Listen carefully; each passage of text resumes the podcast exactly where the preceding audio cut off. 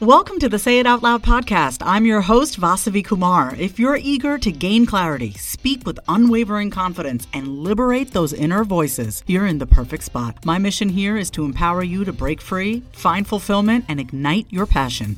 You ready?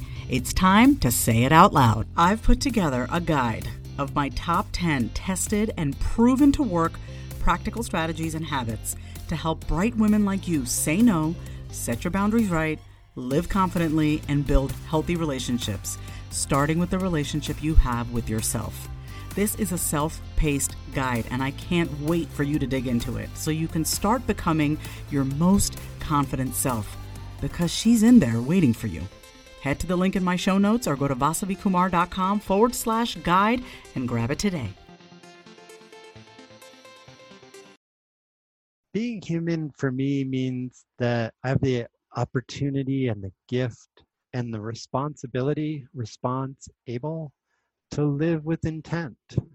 Every wisdom tradition, every teacher that I know has said the single most powerful resource we have as humans is our awareness, is our consciousness, is our choicefulness, whatever word you choose to use for that, right? So to be aware of that's an empowering aspect and my most precious resource, and to make life choices and decisions accordingly.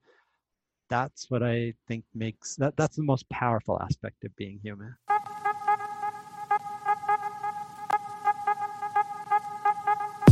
Hey everyone, it's Vasavi Kumar, licensed therapist and your host of the Being Human with Vasavi podcast.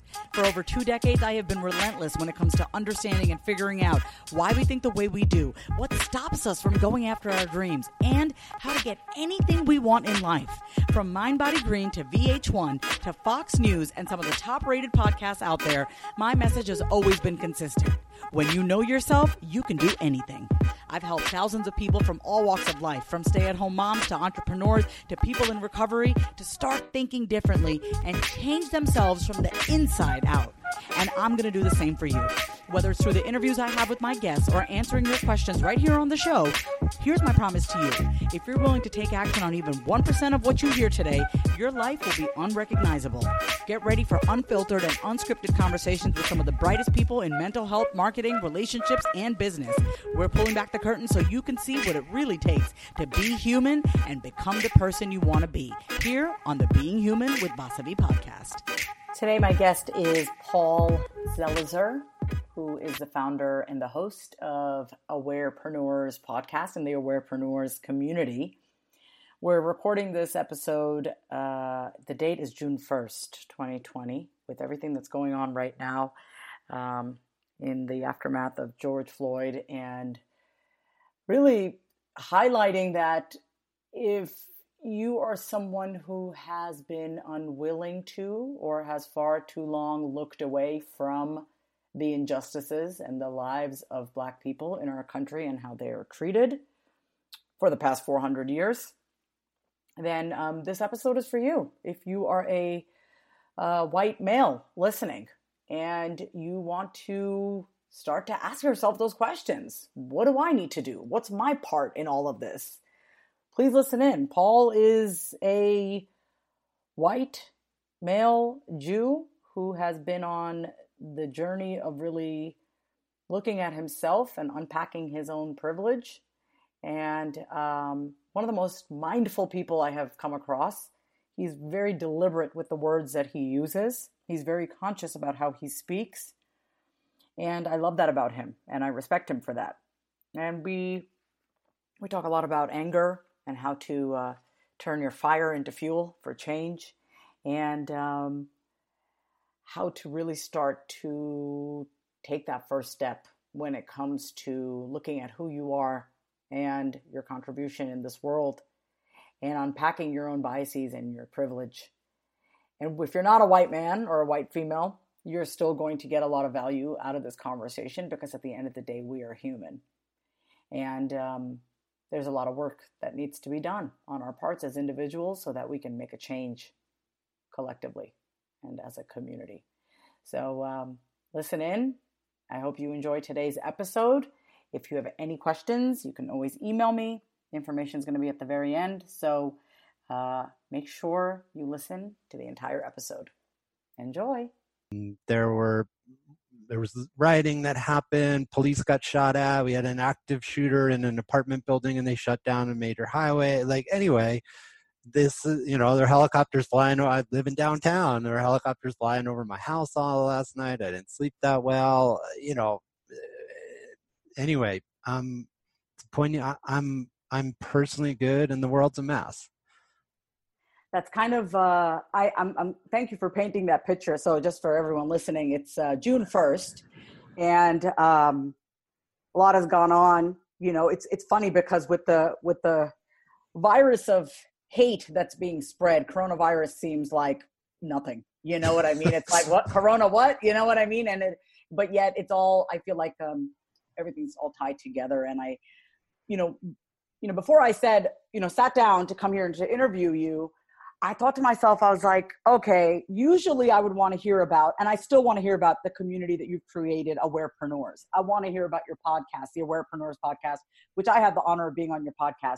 But then I was like, Vas, what's going on right now needs to be talked about. And I'm especially excited to talk to you because you are a white man living through all of this right now. And what I love about you and what I respect about you is that you are willing to have those difficult conversations. You are willing to be uncomfortable. You're willing to examine your privilege. And I know this sounds kind of like a silly question, but I'm just going to ask it. When did you wake up and start to do the work on yourself as a white man, and even start to look at white privilege and just really how you're able to show up in your full humanity when so many people are not? Because I want to preface it like this. I know a lot of white men in my life, and I can't even count on my fingers how many of them are as open and as conscious and as aware as you are. So when did that begin for you? When did you start to really take a hard look at your whiteness and your privilege? It's a beautiful and complicated question, Vasavi. The honest answer is thousands of years ago. I'm Jewish.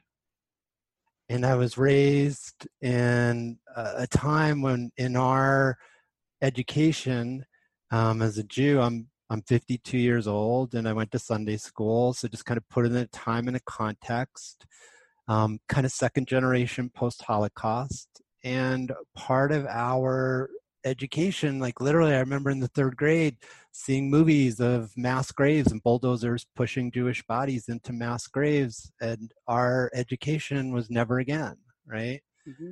We were told, look for certain things and try to do your work, not just never again to the Jewish people, but in the progressive, the more progressive end of the spectrum that I grew up in. That's just what we do. It doesn't mean we've been perfect. I've screwed up a lot, and it's complicated because I grew up in Westchester County, a very resourced suburb. My parents were part of the white flight out of New York City. Moved to the suburbs, 1968. I don't think there was. You have to go about a mile from where I lived to where a person of color lived, and there were very few people of color that I went in my town. So it's very complicated, my background, and I've been then I'm 1993, I moved to New Mexico, the most diverse state in the country, and was doing community work and have been trying to unpack what I've learned and the complexities of having the skin and the body I have, but also having the knowledge of what hate crimes and what intergenerational inequality looks like. It's not easy being anybody in America, and it's certainly complicated being in a male, Jewish, very lightly melanated body, but also taught that it's part of our job to be in these conversations, and it's part of our cultural, we won't survive if we don't have these conversations, is what our elders taught us. Did you ever have any resistance around taking a look at yourself and the body that you're in and the skin that you're in? Were you ever like, whatever, like that doesn't affect me, like, okay, whatever, like, you know, just kind of that apathetic, what we see so much, right? Apathy is the enemy. Did you ever have a resistance around looking at yourself? Let's take a quick break.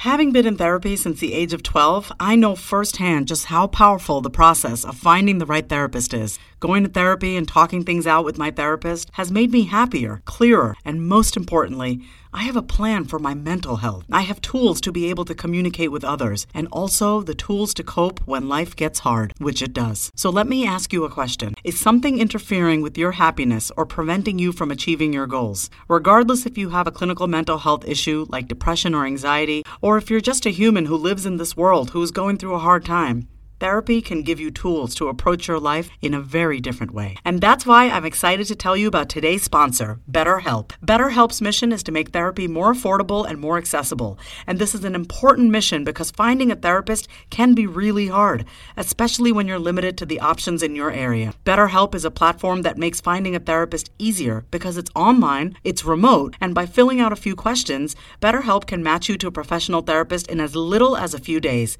It's easy to sign up and get matched with the therapist. There's a link in my description. It's BetterHelp,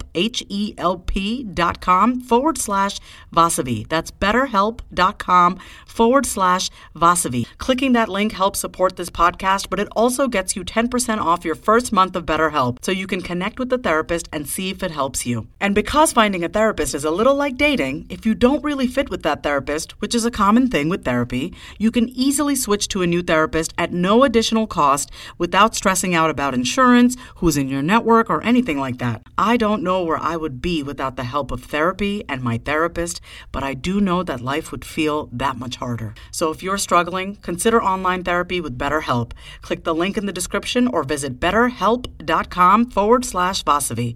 Thank you again, BetterHelp, for supporting this podcast. Of course, of course. And it's been many layers, and I still am very much taking risks and trying to learn. I would say, I started my first kind of dedicated, like, clear step when I was 21 years old.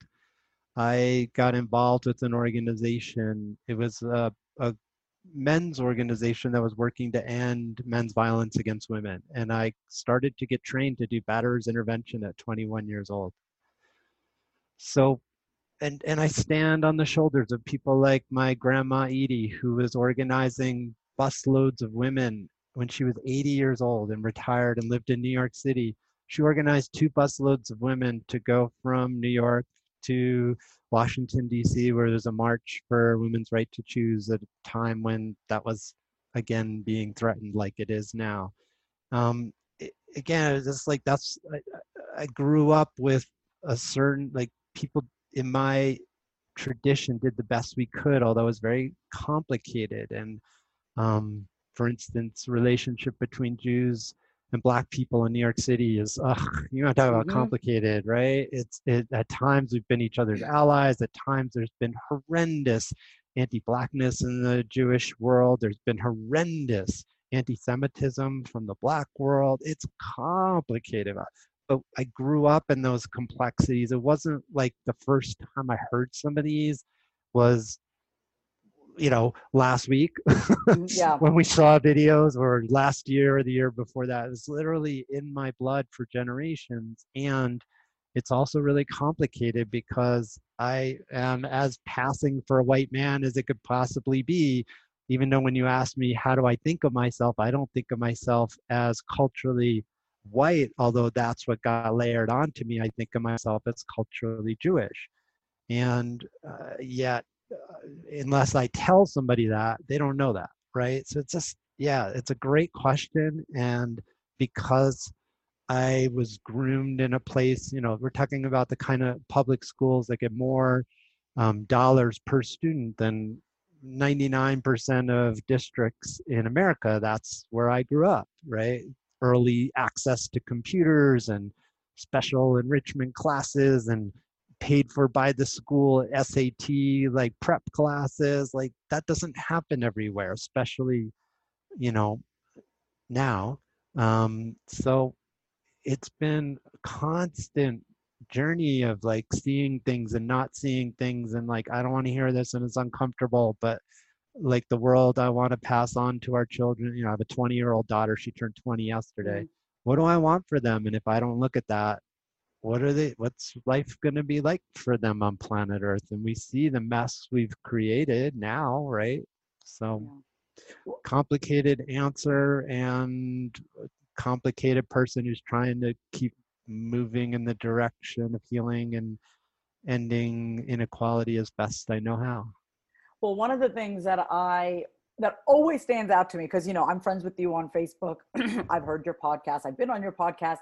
What I love about you that I don't think a lot of people are willing to do is call out names, call out, you know, call out the uncomfortableness, speak life into that which is painful, which a lot of people are just so willing to just kind of turn the other way. And you are, you know, you have a podcast, you have a platform, and you are someone that I believe truly uses it for good. And I'm wondering, did you, and I honestly don't know the history, did you start your Awarepreneurs podcast? Did you start your Facebook group, which is growing every day, as a result of the work that you've done on yourself and that you continue to do? That's a great question.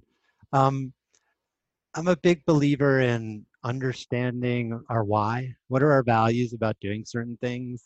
And I have, you know, three. Just personally, there's different, slightly different values for the company called Awarepreneurs. But my personal values, there's only three. A very wise man taught me that when you start doing these long lists of core values and you get into moments of poignancy, you forget what they are, right? It's too complicated. Make it really simple. So my three personal core values are tikkun, or tikkun olam, which is the Jewish language for the great healing, kind of social justice combined with working towards a better world, is maybe how it gets translated into English. It's literally one of my core values. And the other two are mutuality and adventure, right? That's what I'm here to do. That's what I'm all about, right? And yes, I did. So a beautiful. I tell this story tomorrow's episode that goes live in the Awarepreneurs podcast, the first ever solo episode, just Paul. Usually I'm talking to people like you and trusting that the dialogue is the key, like who I invite in. But tomorrow's the first ever episode, just solo, just Paul talking. And the episode is, what are you doing? The title, what are you doing to end racism? Right? What are you doing to work towards the end of racism? I think, or whatever. I can look it up. But and I tell three stories, and one of the stories I tell is a fabulous woman who I've known for at least a decade now, Lisa Renee Hall. If anybody doesn't know Lisa's work, highly recommend it. She's a genius. She uses writing and writing prompts to unpack conscious bias.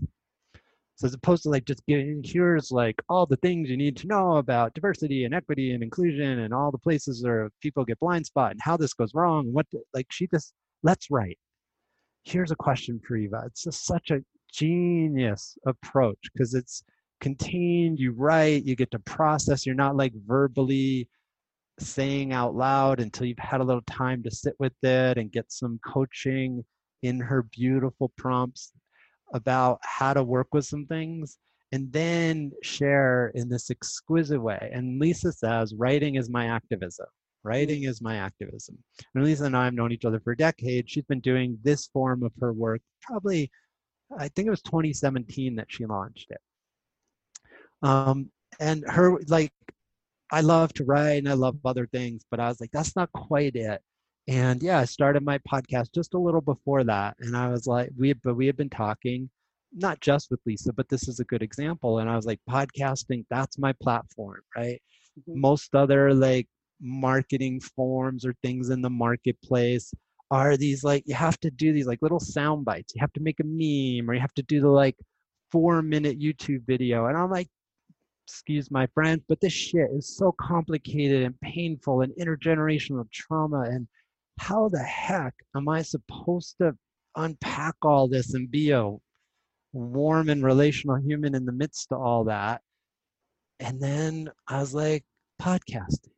It's all about storytelling and connection and relationship. And I was feeling, you know, I'd already been feeling and trying to live my life that way, but certainly in 2016 with our current leadership came into the US, like many of us, it's like time to up my game. And in conversations with my community and the leaders that I turn to, and I'm like, I need to go deeper. There's something missing in what I'm doing. That's what emerged. It was such a, you know, the average Awarepreneurs podcast is 55 minutes long. The average podcast in general is 43 minutes long. That's a deep dive container compared to most of what's out there in an attention deficit environment. And I just like, yes, that's where I can go. So now podcasting is my activism. So you use your voice and the voice of others to really highlight the issues that are going on, because you're so right about storytelling. And I think that's really where apathy comes in, and why I feel a lot of people in the white community who don't really get what's going on and the pain of it is because, you know, it takes a large emotional capacity to be with the pain of the stories of Black lives, right? Yeah. It is painful to listen to. It is painful to watch, yet it's become so normal, literally on our phones, to watch somebody being killed. And so I think you creating a platform where people are sharing their stories and bringing that awareness to your audience is really the first step. I got to ask you this because I think, you know, I see you as someone who's very calm, and I love it. I'm so not always. Well, that's what I'm getting to, and I wanna ask you this because, first of all, if you or people are not outraged by what's going on, that's a serious issue. For me, it's like, if you're not angry and you're more angry about rioting rather than the murder, there's a huge problem with that. Yeah, go away. I got no time for that shit. I got no time for that. You know, as a licensed therapist, and also I have my master's in education, what we're always taught is look at the cause and the effect, right? A child acting out, you can't really focus on the reaction. You're not supposed to, because no one just acts like that for no reason, right? Like there's a root cause for everything. Yeah. And anger, I think, is something that people shy away from being angry because it's an all-consuming emotion. Yes. And I'm curious with you because you obviously, you know, you're not going to be shouting on the podcast. Like, you're not going to be shouting and angry on this podcast, but how do you deal with your anger? Because how do you deal with your anger? Actually, I'll just stop right there. How do you deal with your anger, with the outrage of what's going on in the world? It's a great question, Vasavi. A bunch of things come to mind, but in the interest of being concise, I'd say two. One is, and you can relate to this, I think I know a little bit about your journey. When I was 17 years old, I was out of control with drugs and alcohol. And after a particularly painful incident, and where I was feeling a lot of shame and embarrassment over some things that I had done, a very wise woman said to me, we sat down, she's a family friend, and she said, Paul, look, you are wired for poignant experiences. And this goes one of two ways. You either have a lifetime of drama and addiction, or probably die young, or there are these things called awareness practices. There are many kinds of them. Basically what she said, I don't care which one you pick, but just pick one. And if you do, you'll live a life of service, you'll be happy, and you'll feel like there's at the end of your life that it was a life well lived. And I heard her at 17 years old. Like, she wasn't trying to get me to go to her brand of something. Matter of fact, she didn't mention, she said nothing about which one. She just explained my own nervous system to me.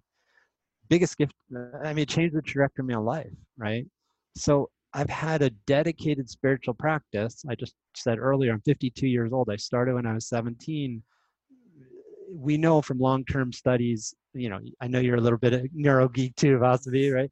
I'm joking. You're alive, neuro geek.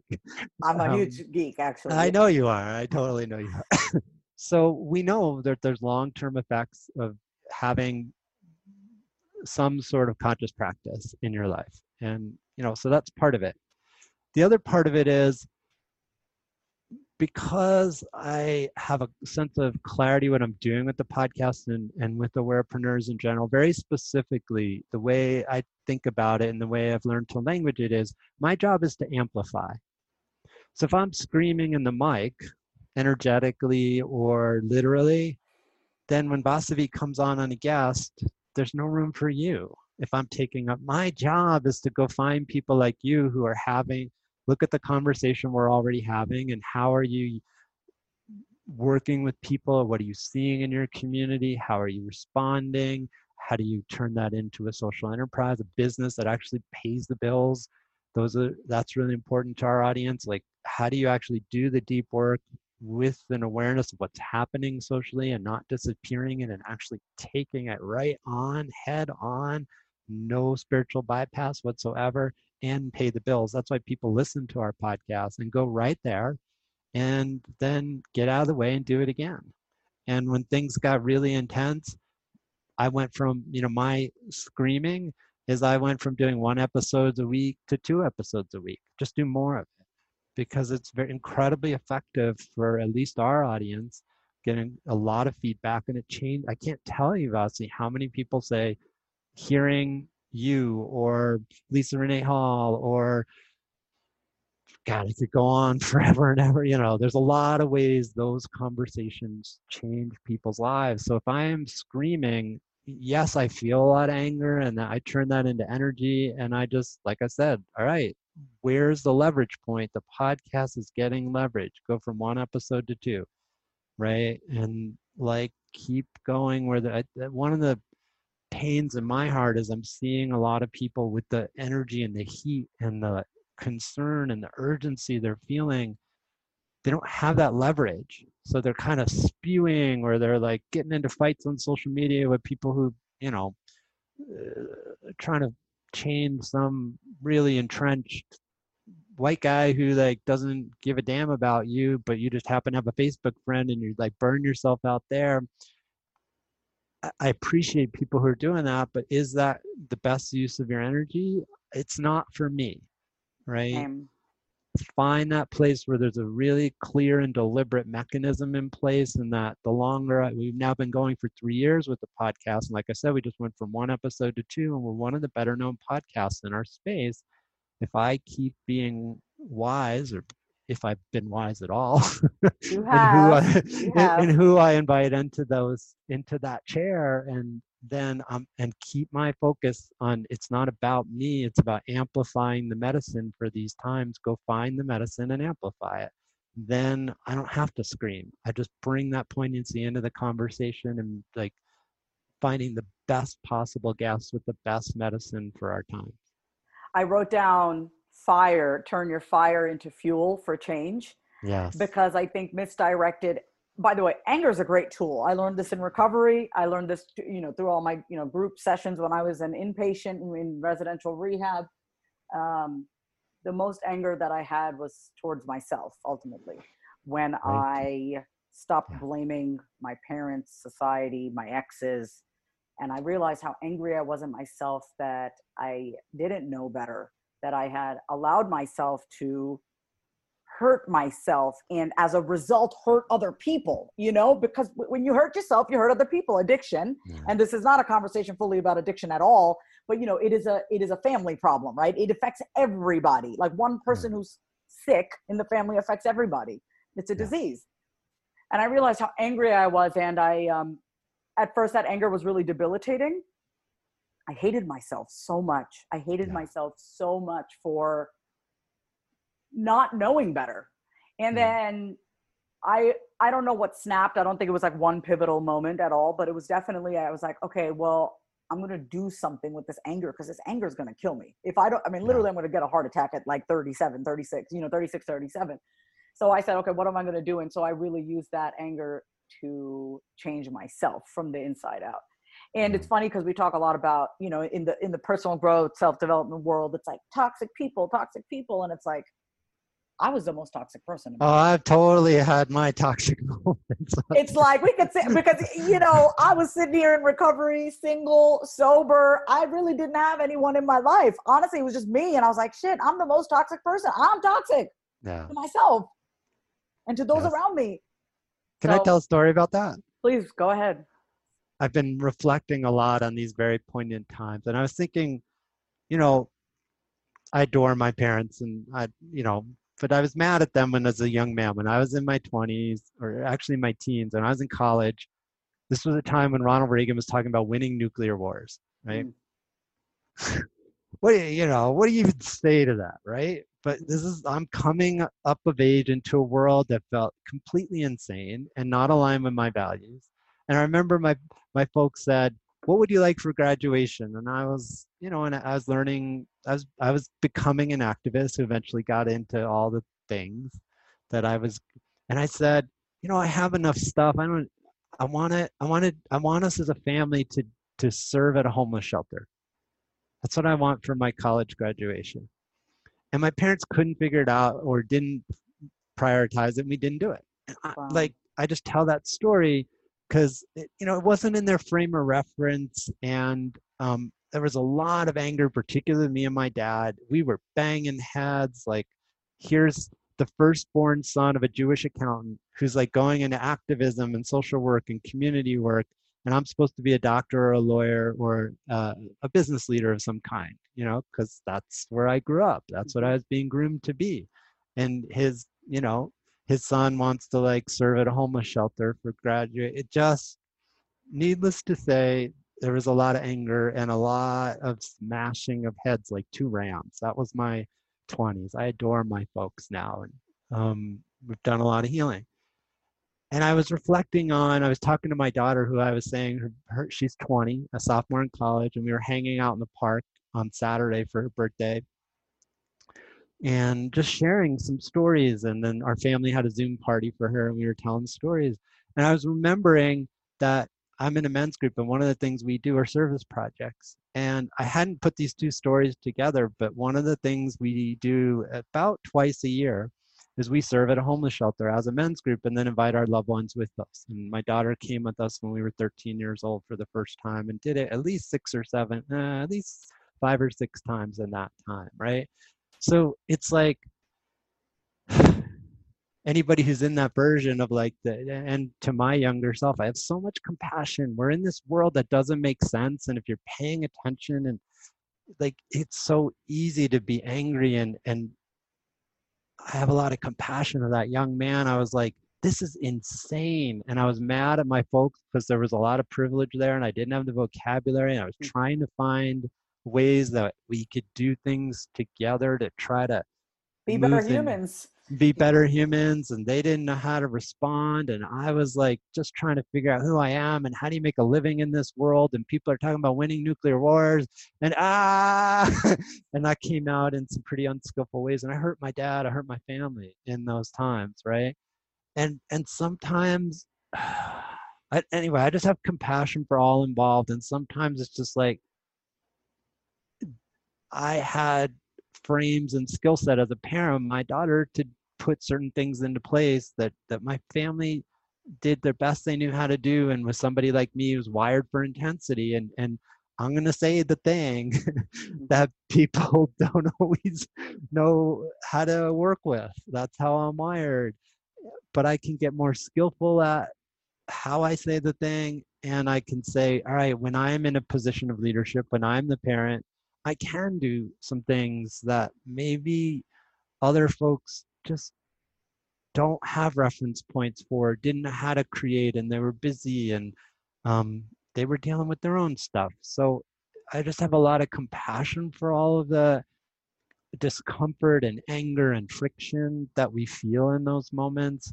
And I try to like, you know, gone back and apologize to my parents for the ways I was pretty pointed and hurtful and somehow that anger came out. Try to apologize for it, but have a sense of there's a reason that anger was there and it had to do with my values and looking around the world like we're not going to survive. This isn't a world that we want to pass on to our kids, right? And then how do I get more skillful and granular so when I am in that position, I can do something about it? I think that it takes a lot of courage to stand up for what you believe in, especially with our families. I think most people don't stand up for what they believe in because there's a fear of being alone. Fear of, you know, for alone, we're basically dead, right? That's what's really going on. It's like, well, if my family doesn't love me, I'm going to be all alone. And if I'm all alone, then I'm basically dead. And so we just stick around and we are silent when we hear family members saying certain things or friends saying certain things, just outright racist remarks, outright, you know, just comments. And they don't even have to be outright. They're just a lot of times just underhanded, right? Like yes. It's those nuanced ones that make my blood boil. It's not the outright ones are like, at least it's there, but then I can, you know, when people say things that are like kind of underhanded and like, oh, it's just like, oh, it's not a big deal. It's like, I know what you're trying to say, bro. Like, I know what you're saying right now without even you saying it. I think it takes a lot of courage on your part. It took a lot of courage on your part, Paul, to have to break that mold. You know, I grew up in an Indian, first generation Indian immigrant household. My dad's a CPA, actually. My mother's a doctor. So there's that expectation of being a doctor, being an engineer, basically being in the sciences. And I didn't take that path, but I was also very lucky because I think because, you know, my parents are immigrants and they came, you know, my mom grew up poor, you know, she didn't have a lot of money growing up. My dad grew up pretty well off in his family, but they always had this sense of, they raised me to be a very empathetic and kind person. So like when I went down the path of like special ed and social work, they were all for it. They were like, oh yeah, that makes sense. So I think for you, that takes a lot of courage that you're even allowed to show that anger, because a lot of people just shut up and they're like, fine, forget it. What do you say to the person listening who has been up until this point and hopefully not moving forward? What do you say to the person who has idly been standing by and watching family and friends say things that they know are wrong? Like there's just something not right about it. What do you say to them? Like, how do you respond to that? Nah, it's a beautiful question. Again, I'm a bit of a geek. And so I go to the research. One of the things that research has said over and over again, when humans have a desire to change some aspect of their life, it doesn't matter what it is. You want to make a change in your eating, or you want to change something in your business and do something to help you be more successful in your business or career, or like how you're dealing with the people around you. The single biggest indicator, science proven, about whether we make changes in our lives and stick with them is social support. That's the research language. Think about 12-step programs. Think about support groups of all kinds. Think about, you know, well, yeah, right now I don't, but like when you want to get fit, some people's best strategy is to join a gym, the right kind of gym, and work out with other people, right? That when you're in cultures that support the behavior that you're wanting to make more a part of your life. That's the single biggest thing we got in terms of research and humans wanting to change. So I try to pay a lot of attention. When I want to grow my business, I pay attention where I'm reaching out. If I want to grow my ability to really do anti-racist work, you know, I start hanging out with people like you and Lisa Renee Hall and Nicole Lee, and like really try to, you know, find respectful and mutual ways to be in that learning community. And I do that more consciously now, but I've always, you know, I heard that research I'm very blessed. If anybody knows anything about, there's something called motivational interviewing, and it's, again, incredibly researched.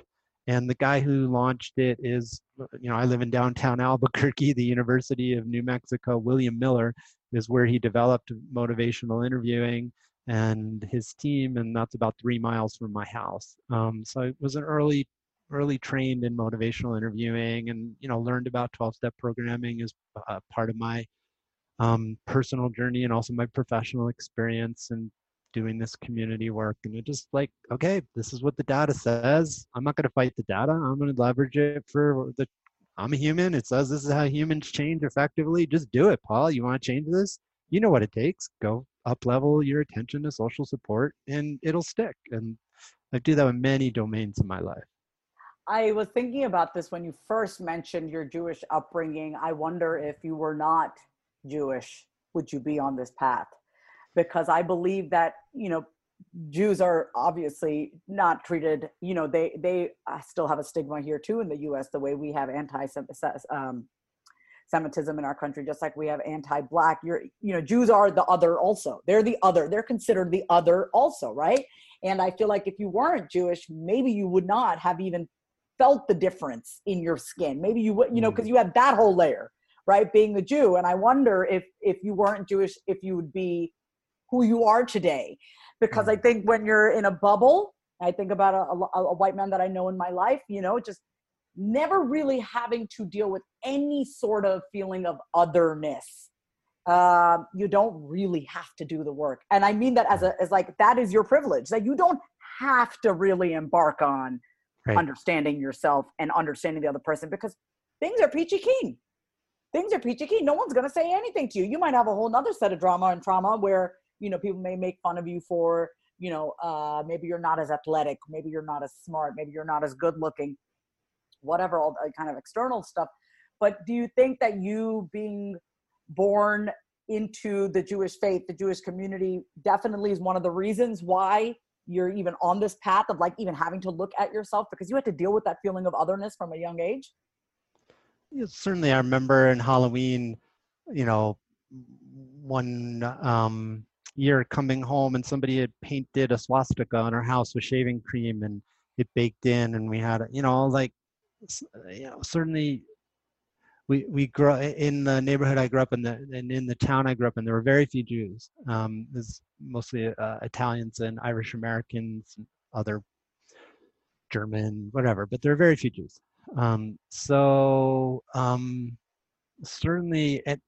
I had an experience of otherness, and also I had a community, like, again, like I said, in my early childhood Jewish education, we were learning about otherness because Jews have a history of thousands of years of being othered to the point of, like, it's an amazing feat of just thousands of people in many generations doing their utmost to survive untenable circumstances that I'm even here and that we're talking, right? And passing on the wisdom of what it took for me to be here was very much on the, it was something that the leaders in our tradition have paid a lot of attention to.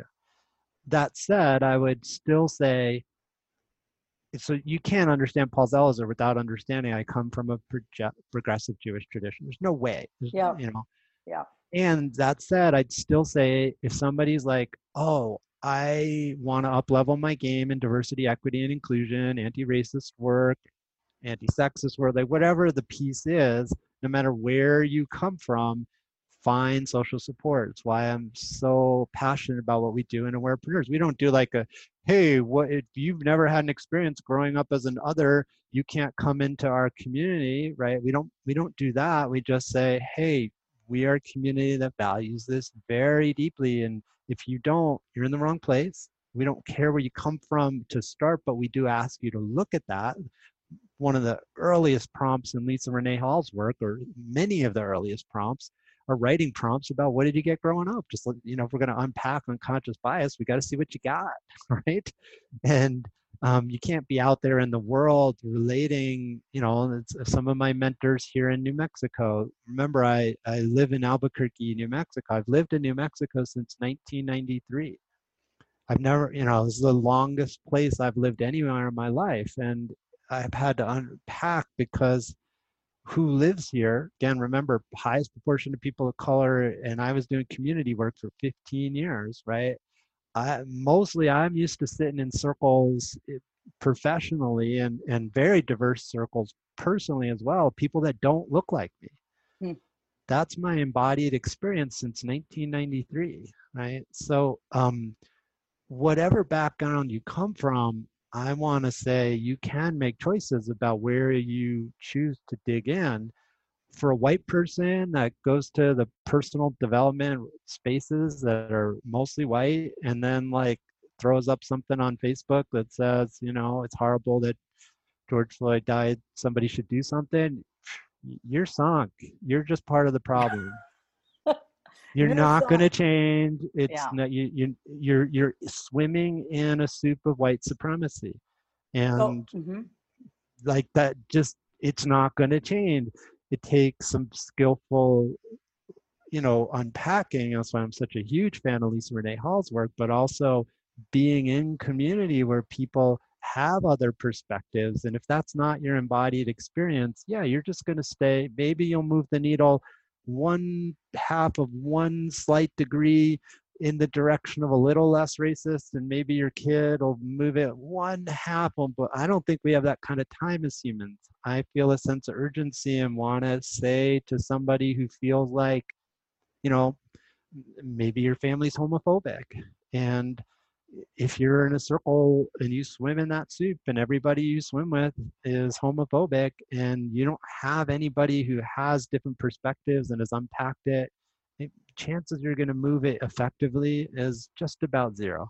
And it does. And I was going to say, if that's the case and you're swimming in there, you're shit out of luck, unless the pain becomes so great that you want to change it. Because I'm going to just say this straight up. I believe in the power of people changing. I really do. But I also know that most people do not change. Most people do not change because it has to become unbearable, right? We have very high threshold for pain.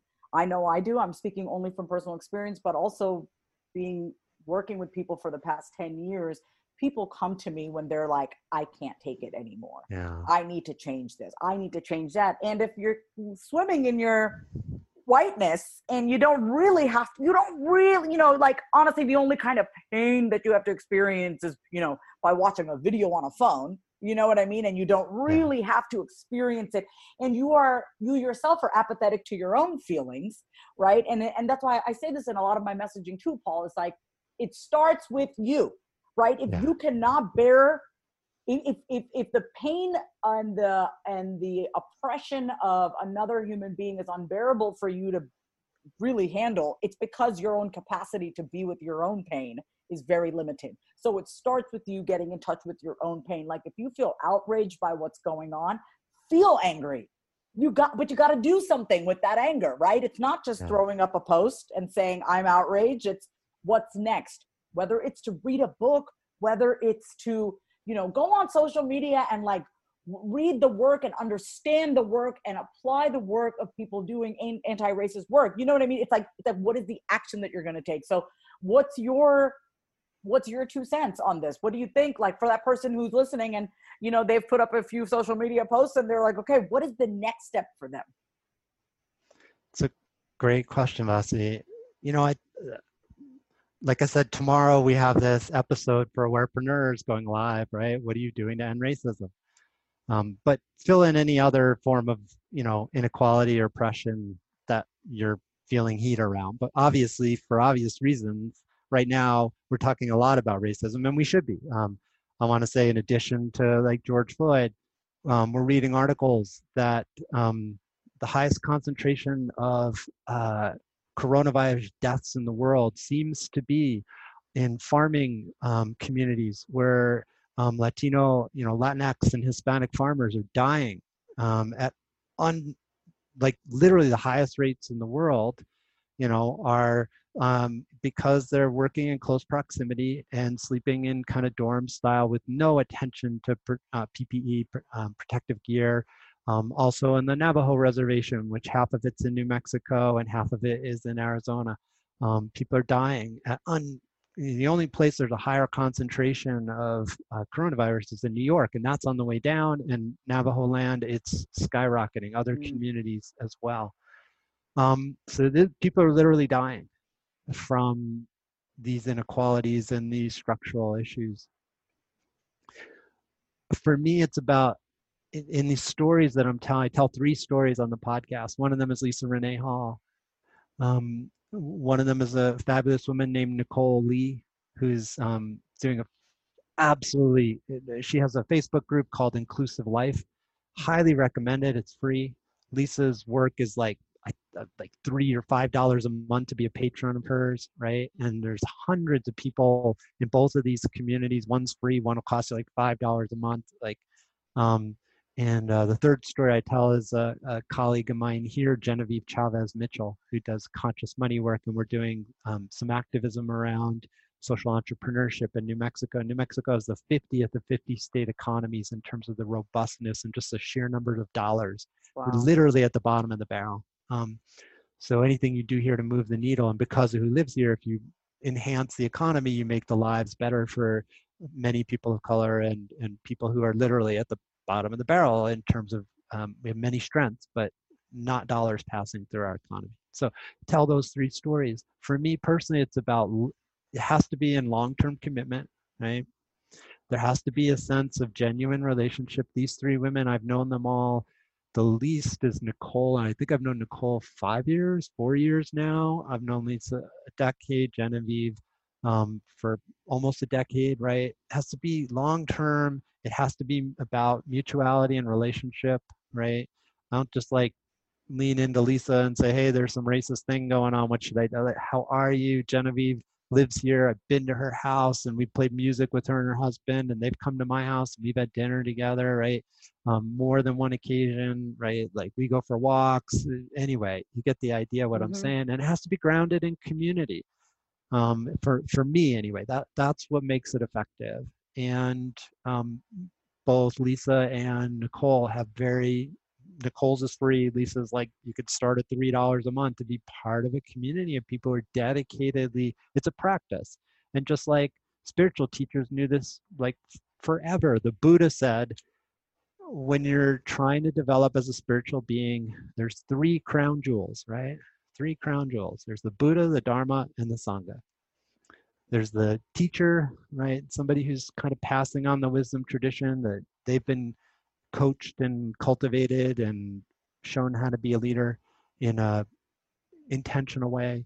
There's the teachings, there's something that you're learning and studying. Of the three, the Buddha said, however long ago that was, the most valuable is the Sangha, is the community. It's the spirit, it's a place where you go to do spiritual practice. And it's by far the most valuable jewel. So if somebody's wondering, what does Paul think? I think I've said it pretty clearly now. Yeah. Get yourself a community of practice if you want to change these types of things in your life. And if you do it alone and isolated and you read a book, you know, no significant behavioral change comes from that approach, in my opinion. It's like any change in your life, right? It's like first being willing to admit that you don't know, right? I'm gonna look at the 12 step, right? First thing is to admit that you're powerless. Yeah. It's like, I don't know what to do. I'm helpless, right. I'm powerless. Like that is the absolute first step. But then, you know, really surrendering to, okay, I don't know. So, you know, in the 12 step program, we turn our life and will over to God. But in this case, it might be, you know, I'm gonna turn the fact that I don't know what to do over to a community that does know, or I need to join a community, or I need to get access to good articles, not some bullshit that's written by someone who has never actually done the work. They're just writing it. You know what I mean? So thank you so much for saying that about the community. And for people who want to join your community, Awarepreneurs, what do they need to do? If somebody wants to feel into like, is it right for you? That's the first question. Mm-hmm. We have a podcast. So we have 127 episodes or something like that. Literally, you could spend weeks, you know, like they're 40-hour weeks and we have 127 episodes and they're each 55 minutes long. Go listen. It's free. Go listen to Vasavi's episode. Listen to what we're talking about and the themes and the style. If it resonates with you, then might be a good fit. If it doesn't, go check out some of these other communities that I mentioned. If somebody is interested after listening, you can go to the website at awarepreneurs.com and click on the community tab and it'll describe a little bit about it. And we're technically, you join the community on Patreon. That's patreon.com, Awarepreneurs. But just go to the website, click on the big yellow button that says community. If you got any questions, go to our contact page and say, hey, Paul, how do you do this? Or what does it look like? There's different levels there. I don't know which level to join. Any way I can be helpful to somebody. A, is it the right community for you? And if you think it might be and what level might be useful to you, happy to be a resource in those conversations. Thank you so much, Paul. And I love to ask this question to all my guests, being that this is the Being Human with Vasavi podcast. What does being human mean to you? Oh, that's a great question. What does being human mean to me? Being human for me means that I have the opportunity and the gift and the responsibility to live with intent. Every wisdom tradition, every teacher that I know has said the single most powerful resource we have as humans is our awareness, is our consciousness, is our choicefulness, whatever word you choose to use for that, right? So to be aware of that, that's an empowering aspect and my most precious resource, and to make life choices and decisions accordingly. That's what I think makes that's the most powerful aspect of being. Yeah, being human is being that awareness. It's having the awareness and being that awareness and living our lives according to that awareness, right? Being aware but not doing anything with that awareness is pointless. So there's a reason I called it Awarepreneurs. I get it. I'm on the same. I get it. I'm eye to eye here. Well, I just want to say thank you so much for being here today. I really love talking to you. You are a very, how do I say this? You are so poignant and you're so deliberate with the words that you use.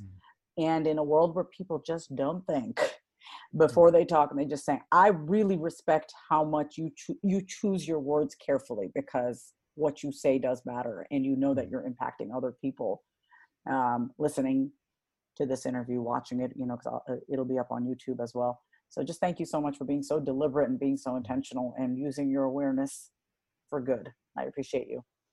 Thank you. I so appreciate you and what you're doing with your show. As you know, I'm a huge podcast fan, and you do it well. So just a bow to you for what you do and how you do it. Thank you so much for listening to today's episode on the Being Human with Vasavi podcast. For even more inspiration, motivation, and no BS advice on how to get anything you want in life, book a call with me over at vasavikumar.com.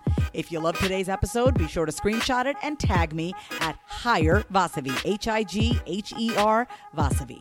Feeling extra generous? Leave the podcast a positive review on iTunes. And remember this, when you know yourself, you can be, do, and have anything you want.